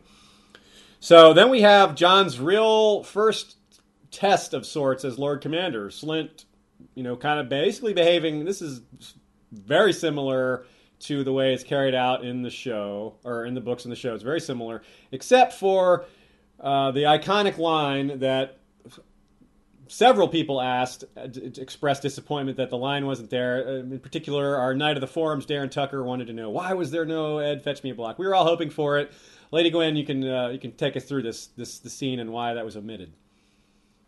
Um, well, I I have to admit, I don't know why it was omitted. Because What? You don't know why I'm- you didn't, you I'm didn't of those- talk to David and Dan specifically about this? no, and I'm one of those who gets really disappointed when they omit iconic lines for no apparent reason. Yeah. because it, it's you know there's I've watched that scene a couple times and I thought they could have easily rearranged it ever so slightly with you know no great effort and included that the same way they could have had Littlefinger say only cat when he shoves Instead of only your sister, so- yeah. instead of only your sister which sort of gutted it um you know this is just something that book lovers have these iconic phrases that they want to hear um and it's disappointing when they're gone Yeah. um, I had a. but it, You go ahead. that was it's very, but other than that, it was it played out relatively similar. Yeah, I, I liked Jon's struggling a little bit with the decision. He he knew what he had to do, but I liked Kit Harington did a, did a good job of his face betraying how conflicted he was. He knew he had to cut Slynt's head off, but he really didn't necessarily want to, even though he knew it was correct and and it was his job. And Slynt earned it for being a, basically being a traitor, and and before that being a coward, which is you know akin to desertion. So Right. I, I would s- I would say that this kind of replaces that. There's a similar tension in the books, but what it is, Jon thinks he's going to hang him, and then you know he says, uh, you, "I'm going to hang you" or something, and then in, in you, you get his internal monologue, and he thinks this is wrong, and he stops. So you get this tension of a pause. He's not going to do it. Right. And then, of course, what he means is this is wrong. I'm going to chop his head off, like you know, my Lord Father used to do. Yeah. so that's Right. that's this, it's a similar tension in the pause, and I think they were just trying to represent that because they, they obviously couldn't do that with the internal monologue and so on. Yeah, and he was really Kit Harington again with with some quality acting. After he does the deed, he's he's he's got this look on his face. He's breathing heavily. He's just he's a little shocked. He, he knew he had to do it, but he you know he found it all very distasteful. And but this is for this was actually foreshadowed really really early in the books, wasn't it, Lady Gwyn? Oh yeah, one of my very favorite little bits of foreshadowing. Um, way back in uh, Game of Thrones, Sansa is looking at Janos Slynt while he's still in King's Landing, and I'll just read the quote. Sansa stared hard at his ugly face, remembering how he had thrown down her father for Sir Ilyn to behead, wishing she could hurt him, wishing that some hero would throw him down and cut off his head. Some hero, eh? Whoa! So her bastard brother turns out to be a hero. Yeah, a lot of people have taken that Yes. quote to, to a, li- a little farther and said some hero, hey, as in the last hero? The last Mm, hero. Yes. mm. Right. So, very, very sneaky there. I really like it. Mm-hmm. Very well planned ahead there, George. Good job. Good job. Yeah. So, speaking of Sansa, let's move on to what I was calling the road to Winterfell in our show only review, but I think is more accurately reflected as just Moat Cailin. It's a two, it's two, a couple of different sub scenes here at Moat Cailin. We have the major decision point: Sansa and Littlefinger. Littlefinger presents her with this idea that she's got to go marry the Boltons. First, first she thinks she's marrying Roose, uh, but then she realizes she's marrying Ramsay and doesn't really know who that is. And apparently, this is interesting. The showrunners planned this change to Sansa's plotline back in season around the season two time frame. They had this in mind way back then. And in some some ways, I, I understand it. I, I wonder. Um, I, I liked it because, and I understand their decision because they're always faced with the challenge of using. They want to use their best people. They want to use their best actors and actresses, and they don't want to confuse the viewers too much by introducing new characters. Jeyne Poole wasn't in the show. It's just not. You can't just insert her, and I mean, you can. It would be a little awkward. So it's kind of they're kind of caught between a rock and a hard place. They can either insert this new character and have her do this, or they can use Sansa for it, who is already doesn't have a lot to do based on where she's at in the books, and they want to use this dynamite actress who's really popular. So I I, I kind of understand. Like I, I I a part of me is like I wish it would be a little like the books, but I really understand the circumstances and why they're using Sansa in this role, and I've really come around on it to be honest. I kind of like it. What what do you guys think in general, without commenting too much on the specifics. We'll get into those specifics as we talk about this, but just the idea of Sansa being in this role and, and what it might do for your enjoyment of the show or not. Well, I like a surprise, you know. I, I kind of, on one hand, the change, big changes can be jarring, but another part of my brain is like, you know, this is quite quite fresh to me, you know. And I think start thinking about the different dynamics and possibilities, and then Uh, it's quite, you know, quite an exciting change. I think. I think you've got the you've got the fear factor for wanting to kind of protect Sansa, and you've got the political intrigue. I, I think that I wouldn't put my money down now, but I think it might turn out to be a decent change. Probably one that book purists are kind of going to hate. Yeah. But uh, as far as kind of TV show only people, they, they, they might actually enjoy the way this is going. Yeah. We'll have to see though. It, it could turn out nasty. I, I also like another aspect of it. It creates this Littlefinger Roose Bolton scenario. These two great schemers kind of going at it, being like uncertain allies. That's pretty cool. We didn't get that in the books, and I doubt we ever will. So mm-hmm. that's kind of I like that. That's a, that creates a new uh, situation. Lady Gwyn, what about what about you? What's your take, just from a high level, on this this whole situation? Um, I, you know, I really thought I was going to hate it when we started getting hints. You know, Me too. On. But um, yeah. But uh, you know, surprisingly, I think um, I'll be okay with it. I think it will be interesting, um, be different, but um, with the sort of eyes on the long term, I think Sansa's going to end up at Winterfell. So if they have to get her there, and all those other factors we talked about, um, combining plots and stuff like that. It makes sense. I, am not not that offended by it once it, as it's played right on. Uh, and of course, we still have plenty to see. They could, you know, they could make it even cooler. they could mess it up somehow. Well, it's another wait and see thing here, but uh, it definitely presents a lot of interesting opportunities. A lot of things. It d- does. Uh, I like what Yolkboy said as well about it creating tension and just exciting, and we get to think about new things. It's a whole new thing to analyze kicks our thoughts new ways. Who who doesn't who doesn't want to see Sansa start playing the game? You know, who doesn't want to see her start, you know, using her initiative and using some of a kind of strength that she's built up by this kind of barrage of abuse she's taken over the seasons. You, you know, who, who doesn't want to see kind of Sansa take the ball by the horns? Whether she'll be able to actually do that with Ramsay and Roose around we don't know, but it, but it, isn't it interesting to think about that Sansa might actually be able to do her maneuvers? That's a perfect now. segue as well to how she made the decision so quickly. That's one complaint I saw that I at first agreed with, but have come around a little bit on it. Eh, that whole scene played out so quickly. She's like, "No, no, I'm not going to do it. I'm not going to do it," and then she just like within seconds, she kind of just flips around. It may have been a little quick. I give them a little a bit of a pass on that because it's TV and they really gotta. They just have to time is always of the essence. There's no point in having her stand there thinking about it for a while. That that's not necessary. So I'll, I'll give them a pass on that. It's a little awkward, but I'll give them a pass. But and but like I said, there's some complaints on that. Some people thought she made the decision quickly, and some people thought that she would never go along with it. Well, I'm not saying you guys are wrong, people who have that opinion, but think about it from the other perspective. What is her other choice? What is, else is she going to do? Is she going to just stay with Littlefinger? Everyone knows that's a bad that's bad news. Brienne knows that. We all know that. Sansa, why not? We, we can't put that past her. Sansa's getting smarter. She might. She's probably pretty real, realizing that maybe while going with Brienne wouldn't have been great because Brienne can't protect her, or maybe she did want to go with Brienne but just couldn't because of all the guards around it seems to her that she knows that no matter what she does, she's going to be in great danger. At least this gives her a chance to, like he said, like Littlefinger said, she's got a shot at going home and getting revenge on the people that did this. She doesn't have a lot of choices. Rock in a hard place. That's what she's got.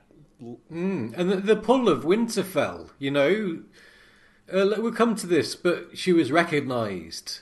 You know, this is a home. This is she, Lord uh, Lord Eddard, her father, did so much for the North. She she must be slightly aware that she might she might have some people on her side. It must have crossed her mind, maybe. Yeah. Uh, I think that the pull of Winterfell, for a lot of reasons, must have been big for Sansa. Okay, um, so let's talk about Littlefinger's perspective on this deal. Uh, what is uh, listener Vincidius asks? What does Baelish get out of this? What is his end game? Yolkboy, you had one thing that you we had a couple. We have a couple of ideas. You, you go ahead and tell us the first one. Yeah, I, I've you know, reading the books for a long time, I thought that Littlefinger's end game might be Winterfell. To we know what happened in his childhood, that he was kind of really disempowered and, in his mind, probably uh, you know fucked over by the Starks. And uh, he got a nice scar and everything, and it lost the woman he loves. Maybe you know, a part of him kind of wants to be a Stark, and Winterfell might be might mean more to him than taking King's Landing. You, you, you don't know. I, I really think that him with Cat, the next best thing to Cat, you know, in Winterfell, might be his kind of wet dream.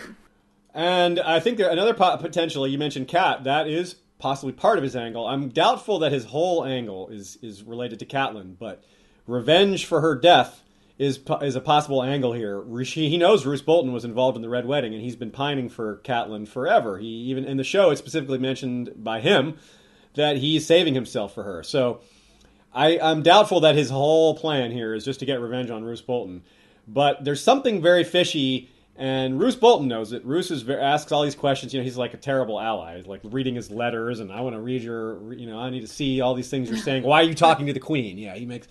And Bolton himself is not in a, a great position.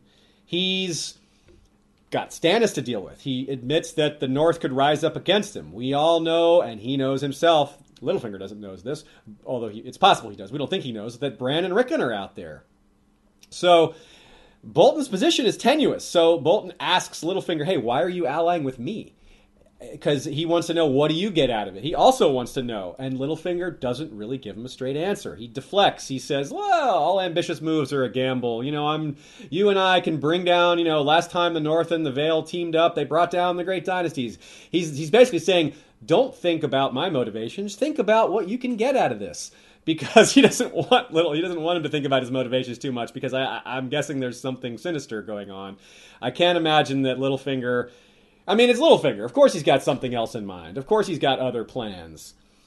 Uh, so we'll kind of have to see. Now, listener L. Marby suggests that another thing in play with Littlefinger is his whole outsider status and how he wasn't, as a child, he wasn't good enough to marry a Tully bride. It wasn't just that he was in love with Catelyn, it was that he was in love with the idea of marrying a noble girl and belonging to the nobility, and he wasn't allowed to belong. He was he was not good enough. So his whole life, a lot of his psychology is based on that rejection and how he's trying to prove himself worthy or better in a lot of ways. So that's a very good point. He he could be just trying to show these nobles, you know, that he's better than them, that he's worthy, more worthy, perhaps. Now, as far as Warden of the North goes, now Bolton is Warden of the North, which is a, a, a potent title. It has a lot of meaning behind it.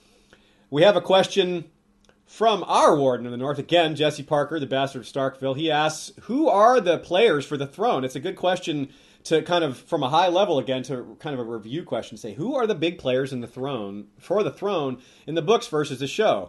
In the books, there's characters like Fagon, who seems like he'll be cut. Now, again, I just use that name for convenience. We know who you're talking about. I don't necessarily, I'm not 100% sold on him being fake, but I just, I just use that name for convenience. Same with Euron. He's a potential candidate for the throne, but he's not even in the show at this point. Lady Gwyn, show, if we go back to the beginning and look at how it was presented and look at how it's changed, it's kind of it's it's Yeah. the scope has really changed in general, hasn't it? Yeah, it has. I mean, it was it started out as a Starks versus the Lannisters. Um, you know, classic good guys, bad guys. And now we have one is powerless and the other is rapidly falling apart. So yeah. where where do things go from here? And it's hard to guess from where the books are going because so many different things are happening. We have Stannis' army is much mm-hmm. larger. The Wildlings are mm-hmm. different. The Boltons, Boltons with the Vale situation is totally different. So it is a bit hard to predict where it's going. A lot of things are different. And like Matt said, like Yolkboy said, that's fun. That's different. We at least we get to feel anxious. We get to not know it's coming. I, I really like that. But of course, the whole, the big thing that's missing from Littlefinger's plan is he doesn't know that Ramsay's a psychopath, does he? so, how is this going to work out for Sansa? we're we can be pretty sure there's going to be some sort of mistreatment in Sansa's future. We it's doubtful it'll be like the Lady Hornwood level of mistreatment where she ends up biting, you know, eating her own fingers, either because she was starving or because, like Theon, the pain of having your fingers flayed off is so much that you want to bite them off. Uh, maybe it'll be a bit like Jeyne Poole, at least on the surface. Probably, I mean, hopefully not too similar. No, no dogs, please. We don't need that. I don't know how they would film that anyway, but Yeah. so Oh my god! Did you have to go there? yes, I did. so we've talked about what we think about this uh, from a high level. Now let's talk about one of the other main wild cards that's going to be a part of this whole northern situation, which is also not in the books at all, and it also is set up here at Moat Cailin, where this is all sort of germinating. This big plot line is coming, and that's the Brienne and Podrick situation, who are following close by. Yolkboy, talk to us a bit about what happens in this scene with Brienne and Podrick. Well, it, it kind of it, it does bring in a lot of stuff from the books. Her tale about Renly is actually taken from three different parts of the books. Okay, first you have the knights at Bitterbridge who all kind of pool their money and they're kind of gambling with each other. You know, winner takes all bet. Who can take a maidenhead? Yeah. Okay, so that that was kind of resembled in the TV show.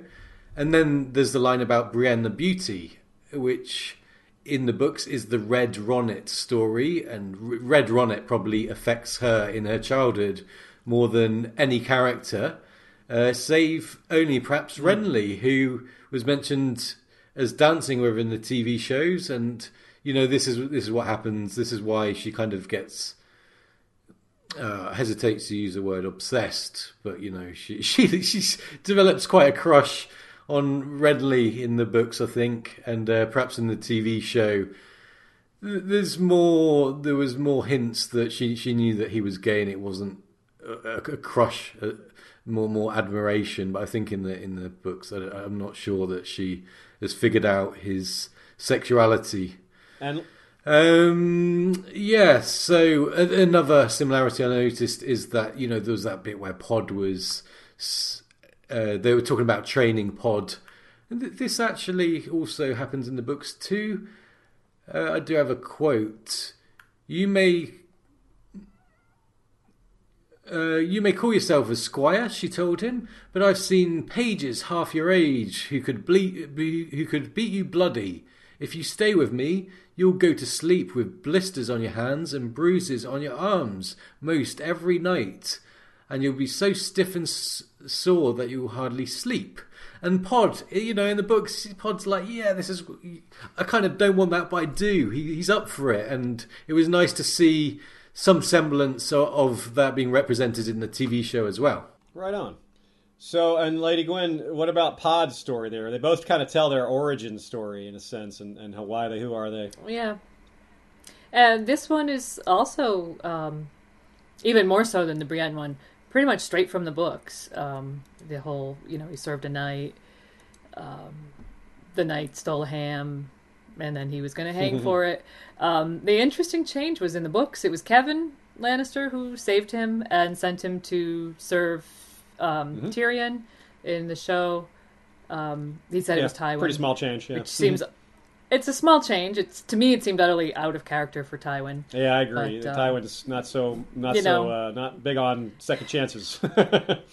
Yeah, exactly. But maybe you know they're probably counting on not everybody watching is as deep in the details about Tywin as some of us. it has also been established that Tywin is big on you know nobility being like a, a step above and getting you know getting uh, Yeah. being allowed to get away with things, so to speak. So that that's right. So he did mention the family name. Yeah, so that that- that's that something was- at least, and that is basically how it works in the book. It's because he's a pain, you know. Kevan gives him a, so that's sort of a carryover.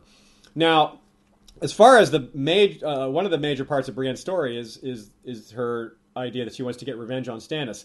In the books, her the uh, notion of her getting revenge on Stannis just seems so far away. Like she's physically so not anywhere near him, not heading in that direction. She seems in danger. There's a lot of questions about whether she'll even survive uh, the Winds of Winter. Whether Stannis will be survive it to even have a chance. Like if Stannis is dead, Brienne's got no chance to get her revenge personally. Uh, Also, the concept of Brienne getting revenge in the book is a little bit more muted. It's just not something that she's necessarily talked about as much more recently. At first, she's like, "I want to get Stannis, I want to get Stannis," but it's it's kind of fallen off a little bit. She doesn't think about it a whole lot in her own point of views. So, mm-hmm. Mm-hmm. Yeah, it's kind of like like Arya has this list, doesn't mm-hmm. she? And then things become less. She forgets people who faces over time, and it seems to become less important sometimes. Well, Brienne, I think she just mentions it that once in the books, right? I, yeah, I think so. Um, now, Yolkboy, you noticed okay, I'll do. Yeah, go ahead. You, you noticed something about this this possible thing here that, that we're talking about with Stannis and Brienne, and uh, what are your thoughts on on that whole thing? Well, um, just I was just wanted to say that in the book, also in the book, something I, I uh, noted was in the House of the Undying. There's a there's a there's a set of three called Slayer of Lies. That you know, Dany's a Slayer of Lies. Okay, and one of the things seems to be Stannis. So I was just mentioning that. Um, in the TV show, should we? This is worry of the week. Okay, we've had who we had so far: Bronn, Samuel, um, Brienne, and Varys we had and some another one, I others, can't- and- can't remember. and- and Var- there'll be Varys, more. That's, that's every every. Stay week. tuned Yeah, for the end of the. We're gonna yeah. Stay tuned for the end of this episode. We'll go through that in more detail. Who we're most worried about, and we'll update it every week. But for now, Yolkboy's got this very specific worry. Tune in every week just to worry about characters dying that we don't want to die. Okay, the, the worry of the week has to be Stannis after that line from Brienne. The fact that you know she she's seems to be headed up that way, and the the fact that they need to cut down on characters. so, w- could could they do it? I, I don't, you know, I don't see why not. It's it's difficult because we don't know what Stannis' future is. We might think we do. We might think that he's gonna, uh, g- you know, kick some butt in Winds of Winter, but it. We, we don't. you It know, could come we- to a How often has it- George? George mm, Yeah, it could just come to a screeching halt all of a sudden, and Stannis is kicking ass, kicking ass, and then all of a We sudden, just don't eh, know. no, no more kicking ass, Stannis. Now you're dead. he does like to kind. George does kind of like put you on a high and then, you know, surprise you and slap you in the face. So I, I expect to be slapped in the face. It's much easier. now, listener, I recommend it. Listener Sarvesh C asks, "Will Brienne take Abel slash Mance's role, including getting caught by Ramsay?" That is a great question because this is this alluded to what we talked about at the beginning of the show about looking for opportunities for plot lines that seem cut to not be cut, just to be taken up by other characters. And this is a very, very good idea. The possibility, other than the fact that it's scary and uh, we hope that awful things don't happen to Brienne, but she's getting added to the worry of the week because of this idea, as well as we already had her on the worry of the week last week. We already worried about her. So it's just, we're, I'm just double worried about her now because this is very true. This is a very good call. Mance goes into Winterfell to try to rescue fake Arya, and he's got his own plans as well, potentially. But we won't speak to that too much. Brienne obviously doesn't really have her own plans. If she goes to Winterfell, it's all about rescuing Sansa. She doesn't really care about much else, unless it's a chance to get revenge on Stannis in the meantime. But so I can see it going a couple of ways. Maybe maybe Brienne's death will be that she saves Sansa but dies in in the process. She helps Sansa escape but gets captured by Ramsay and is tortured to death by the worst person to be tortured to death by. Ah. Um, well, how about this? How about if Brienne does have a bit of difficulty, but it's more like the biter situation where she gets some kind of, you know, mutilation or you know something physical happens to her, but but she gets away. So it's a bit of both. It's a kind of worry of the week, but with a it's a bittersweet worry. Yeah, of if the she week, I survives, we can we can handle her getting torn up a bit. If she survives, that would be a that's better than just her dying. So, Right. I like your idea. I, I I think that my theory is just as strong, uh, or Sarvesh's theory is just as strong, giving the listener credit where it's due. But I prefer to see her survive. Now, another listener question from Garnted. How is Brienne going to get past Moat Cailin? She says she's going to go around. And this raises an interesting question. I, first of all, I think the show is just playing a little loose with that because there is no way around. Uh, there is, besides taking ship. Now, so that could be it. Taking ship would be relevant. That would be a valid way to get there. The problem with that, in as far as where things are. Uh, Moat Cailin is on the west, is kind of the west. They're on the west side of Moat Cailin. If they take a ship around the west side, that's Ironborn territory right now. That's risky. Taking a ship from the east, that could work. Now, the reason that Littlefinger and Sansa didn't take ship, presumably, is because they didn't want to have to go through White Harbor, which is where they would have to go through, and that's just too many people could see them. That's a it's White Harbor is one of the most populous locations in all the Seven Kingdoms. They'll, they're bound to get spotted. They don't want that, so they're sticking to the road where they can be a little sneakier. So, I guess, like I said, I think the show is just playing loose with with going around Moat Cailin. I don't think there is a way around it, but they're allowed to change the geography a little bit. But they've also shown that they really don't have a lot of respect for the time passing. Like the best example being Asha going to sailing to the Dreadfort somehow, all the way around Westeros and up up the, the Weeping. Water. That was yeah, that was that's an entire season. yeah, so- that's that, that was a little bit silly, but that, that's that's one of the show's lowest Uh-huh. points, I think. Um, She's still trying to yeah, get back. she needs Gendry rowing for her. There's no right. okay, so in the interest of time, we need to keep moving. Let's go to Winterfell. A lot of we've covered some of the stuff that's happening at Winterfell because they, these things are all related. The road to Winterfell, Winterfell, these plots are all intertwined. But we get a shot of Winterfell. We get to see what's happening. We see this rebuilding. We see uh, one of the interesting things, one of the interesting pieces of detail they chose to show us is is some random guys carrying raven cages, which is interesting. That's mm-hmm. that's an interesting little thing to show us as being set up. That the message is going back and forth is, is going to be important. The control of information is really important because Sansa is there, and it's it's only a matter of time before news gets out that, that King's Landing and Cersei and everybody finds that out. We who knows when. But it's bound to happen eventually. Mm-hmm. But with Roose and Littlefinger controlling the information, they're both good at that. They can at least delay Yeah. the inevitable.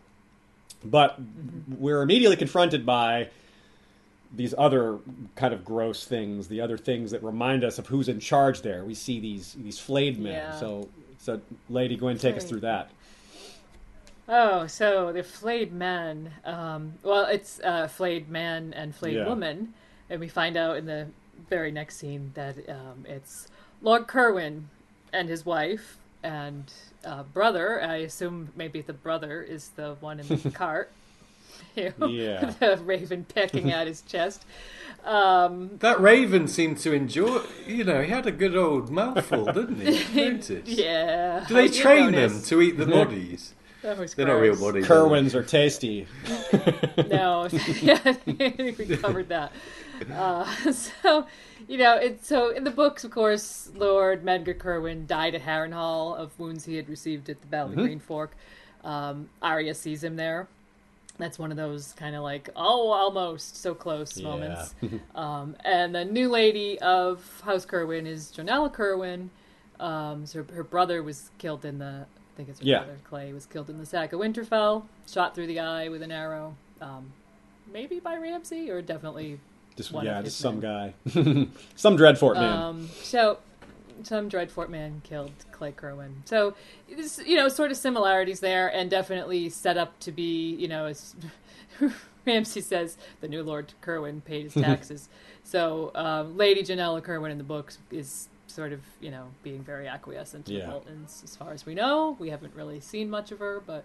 Um, the Cerwyns are, of course, one of the most powerful of the Starks' uh, bannermen. Um, they're also the closest. yeah, they're, they're very close. I think it's I think it said it's only a few days ride. Yeah, so uh, my idea that uh, the the reason why in the books um, Janella Cerwyn has not appeared on the page is because she would obviously recognize Arya Stark. As Jeyne Poole, yeah. yeah, probably, probably she would probably recognize Jeyne Poole as Jane Mhm. Poole.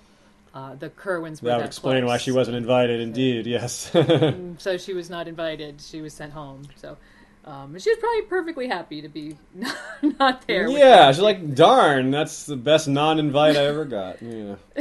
so now we also have the scene that is a little bit similar to the books. We have Roose uh, telling Ramsay how you know terror can't you can't just use terror all the time, and this is similar to how he's threatening to turn Lady uh, Lady Dustin into a pair of boots, and how Roose is just kind of disgusted with that. He's like, look.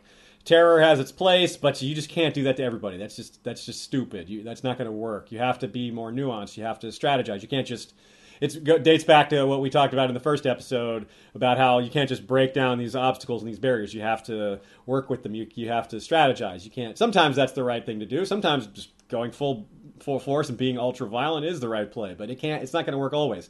He goes through this, explains why alliances are important, builds up to this the, the most important type of alliance, the most powerful type of alliance is a marriage. But all throughout this, as Sansa is introduced as the possibility, we know that the person listening is Theon, and he's just sitting there listening, and he knows who Sansa is. And Yolkboy, you had some thoughts on Theon in this scene. Yeah, Theon listening in. Do you know what? He he's a great really actor, is, is, not he? Whatever you think about Al- Alfie Allen, he didn't say a word in this episode, but he had, you know, had an enormous presence, did. didn't he? He really did. So my thoughts, well,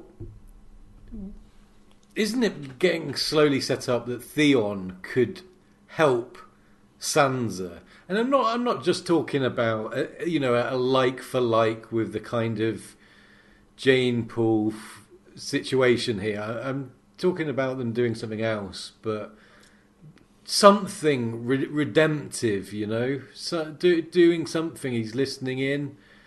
He's at, at Winterfell. He's ruined this family and this place. You know what could he? What could he do? Could he empower Sansa? Could he save her? Could he screw over Ramsay behind his back?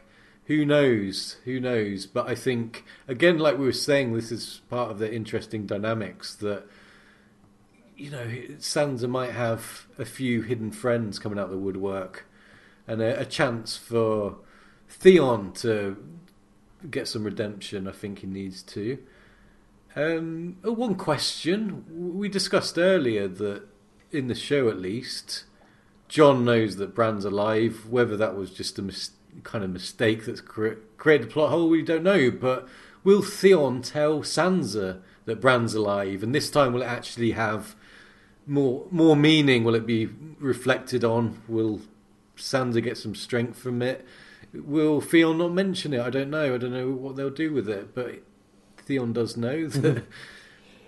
What he did and what he didn't. So do. that's that's good to mention Theon, and, um, there's also, like you said, some other people coming out of the woodwork. But there's this one important character that's that's very barely appeared on the show, but they give her an important look. They give her some just a brief amount of screen time, and we're wondering what's in store for her. Yeah, Miranda, right? We're talking about Miranda.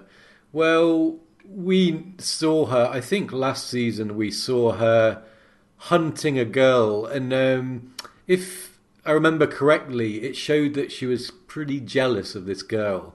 And, you know, they, they fed her to the dogs. It was pretty mm-hmm. gross.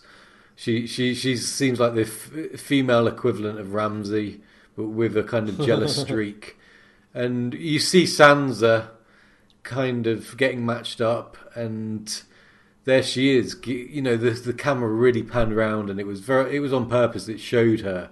So what what I'm wondering is if she is jealous of Sansa. If she's an early, you know, Ramsay will play nice for a while, but I think that this Miranda girl will make some kind of maneuver against Sansa.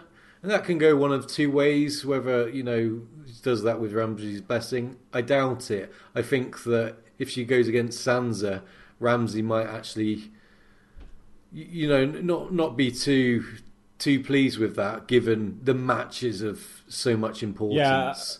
So if I was Miranda, I'd be very careful about the jealousies here because I doubt kind of I, I doubt Ramsay is a kind of loyal person to his girlfriends and stuff. And as I pointed out earlier in this episode, remember that the showrunners have planned for this in season two. So I, I I'm very sure that, that that scene with Miranda last season, where we see how jealous she is, was definitely they had that in mind for this arc. Be otherwise, like who else would it be for? Like her jealousy is pointless. Sansa's the only woman that's come into Ramsay's life that matters at all, and clearly she's a threat. So. Uh, pr- I don't know where they're going with this, but props for the showrunners to for planning something this far in advance and put and finally putting it into play. Well, I'm curious to see where it goes. I, I think it's it's hard to connect these two, but one of the things that happens in the books is Mance's spear wives get caught and various bad things happen to them. Some of them maybe get flayed. This could be a very loose parallel to that. If they turn on the turn on Ramsay and get caught, they could be tortured much in the same way these spearwives were. They're of course coming from a much different direction. They're different loyalty and all that, but it could play out sort of similarly. Uh, and Yolkboy, you also noted some of the Some someone has to get flayed. Somebody has to get flayed. Hopefully don't not they? Brienne. Uh, we, we, we bought. yeah, and it won't be Sophie Turner. yeah, I, I was gonna. Uh, no, we don't want it to be Sansa. I'd rather it was Mira- jealous Miranda than uh, Sansa, if anyone. But there's but there's other helpers, aren't there? There's other so- people that, that might be of, of a benefit to Sansa. I mean, who's going to come to San- Sansa's aid? Uh, whether it's Miranda or, or whether it's actually from, you know, Ramsay or some of these Dreadfort psychos, who knows? But we, we mentioned Theon. Okay, she she might find a friend in Theon, and he he knows a lot of stuff. He you know he's worth a lot for the stuff that he knows, like we said. Uh, but we did get a glimpse of a serving woman who came into Sansa's, showed Sansa a bedroom. I, th- I think it was a bedroom, and she said, "Welcome back, Lady Stark. The North remembers." And that was like a boom. It was quite a quiet line, but there was a silent boom for kind of b- book fans and stuff. Yeah, stuff. it was like they. It was almost like they. We weren't necessarily expecting to hear that line. It's a big iconic line from the books, but we didn't. You don't. You don't hear a lot of people Right. calling for it. Like, when are they going to say the North remembers? We were all expecting Edd fetch me a block. Well, at least we got the North remembers. We got a little something. they didn't give did. us the line we most wanted, but we got this, and that was a little bit of a surprise. So yeah, I agree. That was a. I I Mm-hmm. pumped my fist when I heard. it. I was like, yeah, the North remembers. All right Yeah. another uh, something that's pump. missing from this whole Winterfell scenario. That's a big part of the a huge part of the Winterfell scenario at the books. Is this whole other family that we all hate? L- Uh, Lady Gwyn, talk to them. Talk about them for a sec. Where are the Freys?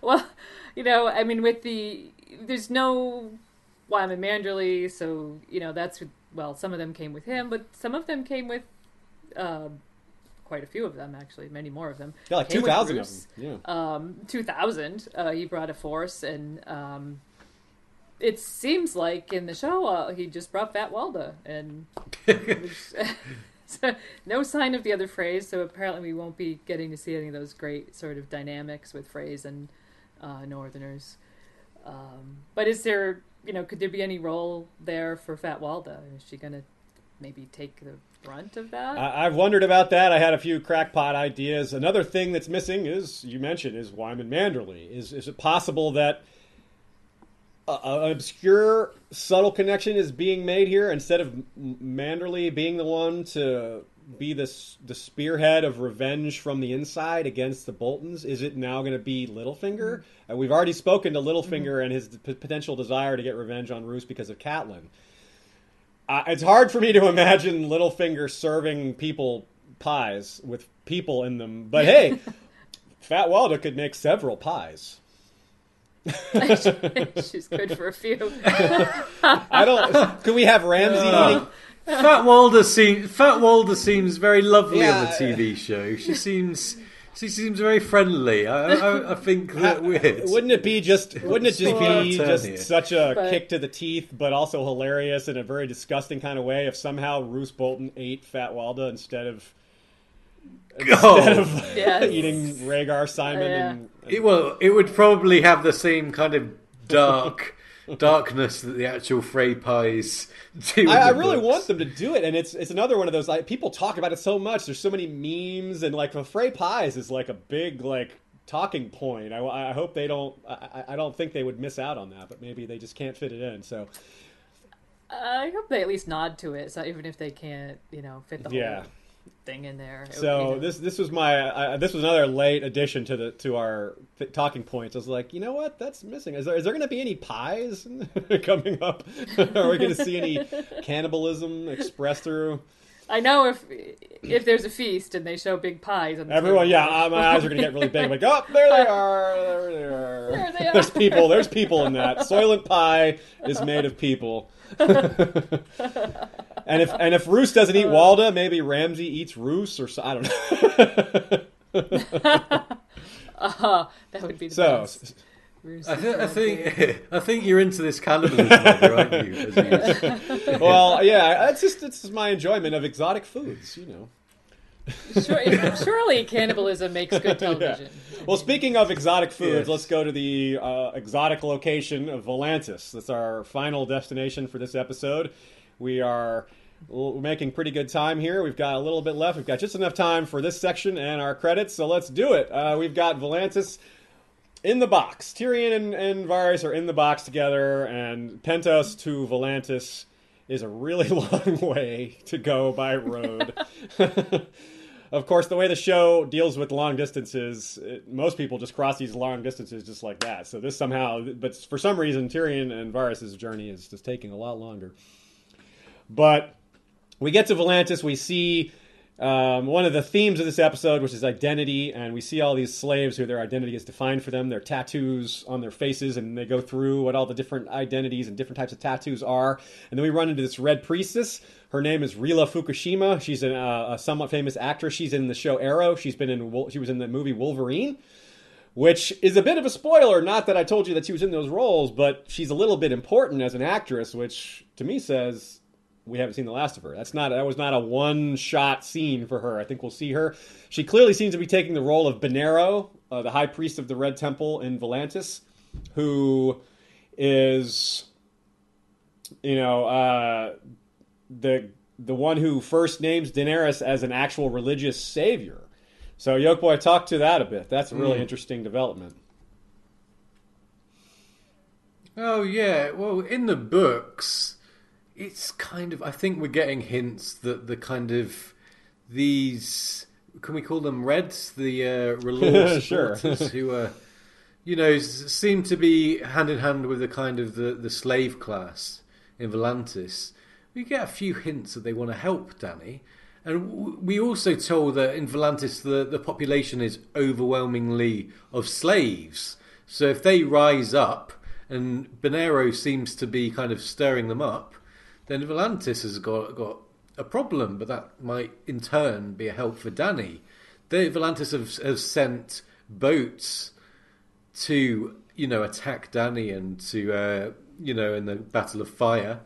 But again, they're rowed by slaves, so I think we can take a little bit of a guess at what could happen to those boats and how useful they might be.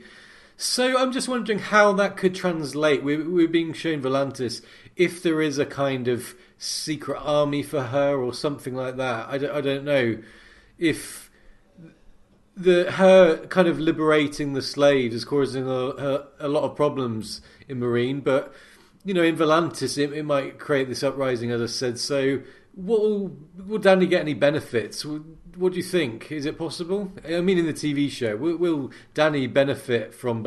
I believe so. I think you're out. You now you hit the nail on the head with that point about how this is an allusion to the people. These these are future supporters of her. She's already a hero amongst the slave populations, and of course, they're hearing rumors about her, and rumors are always blown out of proportion. So Dany sounds like this incredible, hmm. like huge ultra savior figure, when in reality she's kind of things are a bit of a mess. She is that figure, but it's not. She doesn't just have everything under control. She's got plenty of problems to deal with. So it's going to take her a while to maybe resolve those things and, and get herself to Volantis. And as we know, the books haven't gotten to that point. We don't know what's going to happen in Volantis if she if she even will go there or whether Volantis will kind of come to her, so to speak. So it's very interesting, but I agree that it's part of her. You know, she's sort of the stallion who mounts the world. That's that prophecy is, is she's the one fulfilling that prophecy. She's the one gradually uniting these different peoples of the world. She has the most. She has the multinational army. Dothraki, Meereenese, Gisk, you know, all the different Ghiscari races, you know, Westerosi, you know, sellswords from a variety of nations. She's the one doing all these things. So, a couple of questions from listeners based on this scene here. From Bill Davis III, is Benerro, are Benerro, Moqorro, and the Dusky Woman all being rolled into Rila Fukushima, this red priestess here? Is she, is using the law of conservation of actors? Is that what's happening here? I think that's a that's a good possibility there, Bill. I think you might be right. Certainly, uh, we've already alluded to the similarities with Benerro. The way she stares at Tyrion and kind of gives him that look. That's kind of Moqorro. That's kind of the, along the lines of Moqorro Yeah. telling Tyrion that he's in the middle of all these dragons and important events. Well, any other thoughts on on the uh, one thing I'm not sure about is the Dusky Woman. I can't see how she fits into that role, or, or how, uh, but it's possible. Do you guys have any thoughts on, on that at all? I don't see it yet, but I mean, anything's Yeah, possible. might should have asked for clarification. It's there, yeah. HBO. After all, They could- they can do whatever they want. So- Yeah. No, I'd, I would Right. definitely say that the the, the Benerro The- Moqorro thing, and who knows? I, I don't think it, I think they will probably also alter the character their own way this time. I mean, it, it is maybe he suggested the the dusky woman because you know she's Yeah. a female, uh, and uh, I, I can't really make connection. With the dusky woman myself, but I haven't thought Yeah. about it that much, so there might be. I, I feel like the the likely cut of so much of this Greyjoy plot means that she's probably cut as well, but she might still have a role to play. It's it's hard to say what her uh, ultimate role in the books is, so that's that's kind of a, that's uh, we'll say that we'll call that a wait and see. A similar question from listener Matt Heinzman. Uh, does he he uh, he wanted to know if we thought that the Red Priest staring at Tyrion, which we already mentioned was a parallel to Moqorro, does that confirm or hint at the Tyrion Targaryen theory? I'd say it kind of does. What do you guys Um, think? Kind of, yeah, yeah. Uh, you know Uh, that Moqorro, uh, one of those Moqorro quotes is a key piece of evidence that's used in the Tyrion Targaryen theory. So Yeah, maybe. I, I, I would. I'm going to go against you and say that no, and we, you know, we don't know why she looked at him yet on the TV show. I'm talking about. True. He, yeah, we, we, we don't know. We might find out that you know she just senses that he's he's uh, special. Uh, whether you believe in the Tyrion Targaryen idea or not, I mean, um, she doesn't have to be looking at Yeah. him because of that reason. He could he could be very a, a, a big player, whether he's got a drop of dragon blood or not. Okay, well that's So- good. We've got dissenting opinions there, so we'll have to see how that that comes out. I, I like it when we don't all agree on everything. It gives us different potentials. So we're trying to move. Yeah, we're very we're very friendly though. we, we you know we, we argue Yeah, about yeah. it We, then we get into afterwards, fist fights. but we don't hit each other in the face. All the bruises are below the chest here. Yeah. right. no, Yes, not the not the face. face. Not the face. Uh, I'm, a- I'm a YouTube star. Okay, so we are we are running a little short of time, so let's let's move on here. Uh, let's go to the matter of grayscale, which has now been brought up twice in two different places, and both of those scenes refer to each other. Tyrion mentions that prayer is worthless versus grayscale, and we're confronted with grayscale while also confronted with Selyse, who is a zealot. You know, a person whose prayers would be worthless, a believer in R'hllor. That might be a bit of a nod to each other. Who do you guys think is going to be in, in, in the show, or rather in the books? Jon Connington is the one bringing Grayscale to Westeros with the potential for Shireen's to also awaken. Well, that potential still exists in the show. Shireen's can awaken somehow. But who is going to be, quote unquote, patient zero? Do you guys have any thoughts on who that might be? Tough guess. Let me throw one I- out. Let me throw one out know, here. I, I I'll can't. throw an idea at you then. I it think out Varys. It could be Varys. Go. Varys is now detached from Tyrion. Mm-hmm. He's we, we were worried about him dying. Mm-hmm. So he's Yeah. I'm a little less worried about him dying because he wasn't killed during this split from Tyrion. Uh, so he might be the one to he, he might be returning to, to to Westeros. He might be the one with grayscale. I, I can't think of anyone else. Through the process of elimination, I don't know who else it could be. No, I think I've, I think Tyrion. I think in the books, uh, Tyrion could get grayscale. So maybe the you know maybe they're going there in the TV show. I think that you know he had that experience Yeah. in the Sorrows, and you know if he if he turned to stone, he'd just be like a little gargoyle. and remember how he entered, or uh, uh, early on we see him. I've got the quote: "Looking for all the world like a gargoyle." And then later on in in game, you have um, the gargoyles are described. Perhaps, perhaps once they had been lions, but now they were twisted and grotesque, which is how Tyrion's described.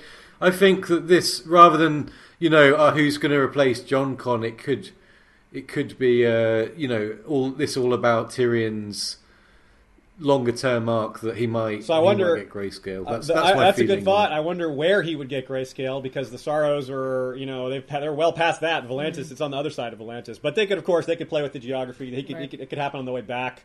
He could get grayscale somewhere else. The Demon Road along the Demon Is Road. it is it is it sexually transmitted? they could get another bro- brothel scene in. Oh my! So The, Yeah. the now, Lady Gwyn, woman. tell us what happens next. Uh, Tyrion runs into who we all we all knew it was coming. Those us book readers, uh, at least we assumed it was. We saw his face in that scene. We knew it was coming, and he says, "I'm taking you to the Queen." What does he mean? He, I think, I think we all know what that means. Um, Tyrion does not, and probably if you haven't read the books, you do not. I think it's willfully Yeah. ambiguous. Uh, I'm sure Tyrion thinks he's, as he does in the books, that he means Cersei. so, um, so of course he means he's taking him to Dany.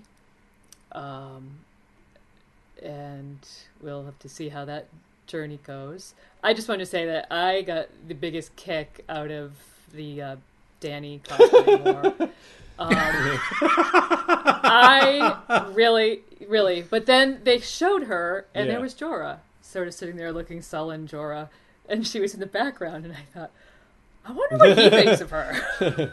I, I wonder how many times he. I wonder how many times he's paid for her. He's probably bra- bankrupted himself. Crossed my mind, but you know, was he? I've had fe- I've heard a lot of people suggesting that we're going to see that cosplay turn up a bit too much now at conventions and stuff, and and I Oh don't mean God. the Yeah. Jorah, sad Jorah sitting in the Uh, corner cosplay. Uh, No, we mean the the, the uh, yeah the Just back a little bit of material cut out the butt. yeah, they'll be was they'll be prosthetic butts, I think, but you know. Right. I think we'll see that. It's amazing how much so we talked about themes in this episode, and uh, you know, identity, revenge, journeys, asses. Apparently, is the other one.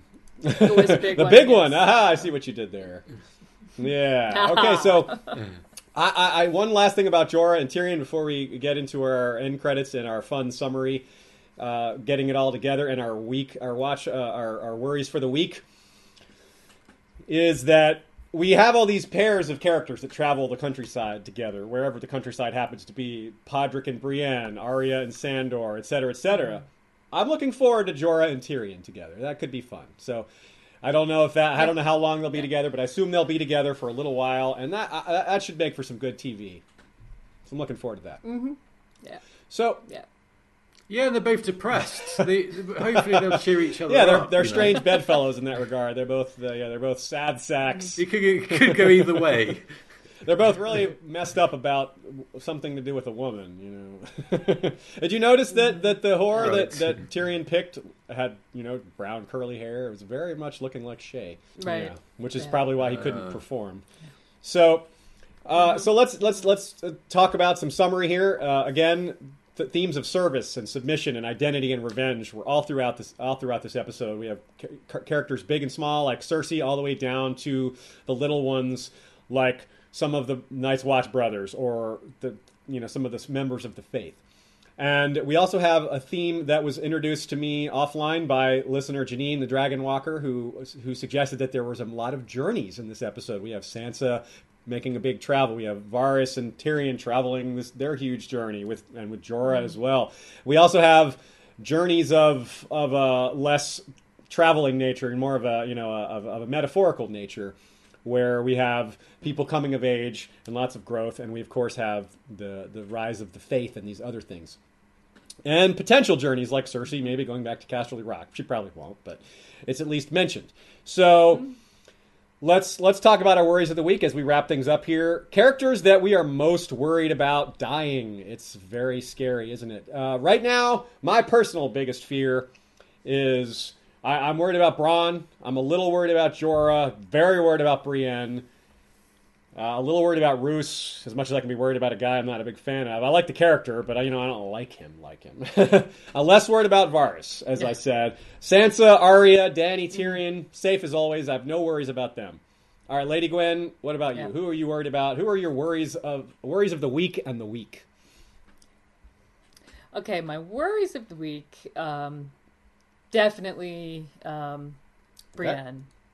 Um, the others, you know, we sort of carrying over Brienne and Stannis, um, and carrying over still Bronn and Barristan Mhm. from um, from last week, um, and Out of the bes- besides the characters that I said are safe, are there any characters that you think are particularly safe?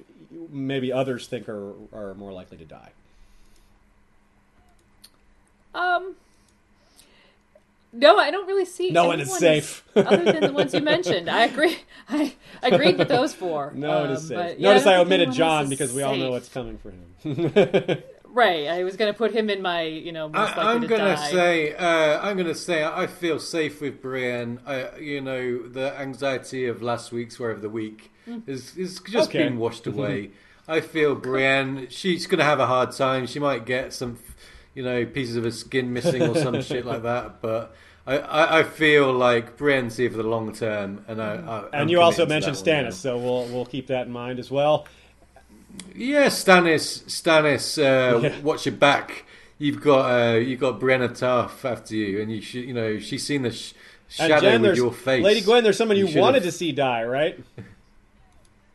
Yeah, because I read the question is who do I think will die this season, and um, my who do I think was all the people I mentioned, possibly plus please God. So we have a, Surely a lot of good predictions. Hopefully we didn't. Hopefully we didn't make too many of you anxious for our predictions on who's going to die. When you, if you consider us to be knowledgeable, somewhat expert on on these predictions, if we can call ourselves experts, is kind of a joke. the, the fact the fact that Hopefully we we're change not scaring too many people we- with that. right. The, the fact we change our minds every week should be some reassurance for you. We're as anxious as a lot of you guys are. We don't know what we're talking about. Thanks to Yolkboy and Lady Gwyn. I'm rushing to the end here, to the finish line. We're running out of time. So tell us what's coming up at Radio Westeros for you guys. There's something exciting you guys have coming out. Yeah, I just wanted to tell you, listeners who haven't haven't heard us, come and check out our podcast, uh, RadioWesteros.com. Uh, you know, come and give us a listen. We make these things for people like you, so give it give it a try. We have got an episode all about Sir Barristan Selmy, about his arc, about his knighthood, about Kingsguard. That that'll be out probably by the time you hear this. It's coming out in the 24 hours after we record this, so it will be out soon. And yeah, and cheers Yeah. for listening. And do you want to say anything, Lady Gwyn? No, I'm gonna let Aziz wrap it up I know we're running out of Okay, wrap it up. Okay, yeah, thanks for be being here, though. guys. Great conversation, great episode. Oh, it's great. Thanks for having us on. It's it's wicked. And send in all Yes. your questions, people, so we can Definitely make this a send really us more questions. show. You heard us integrate those questions into the show. We're going to keep doing that. So if you have good questions, good thoughts, just even a good prediction, just throw it at us. We'll a good chance you'll get it mentioned in the show.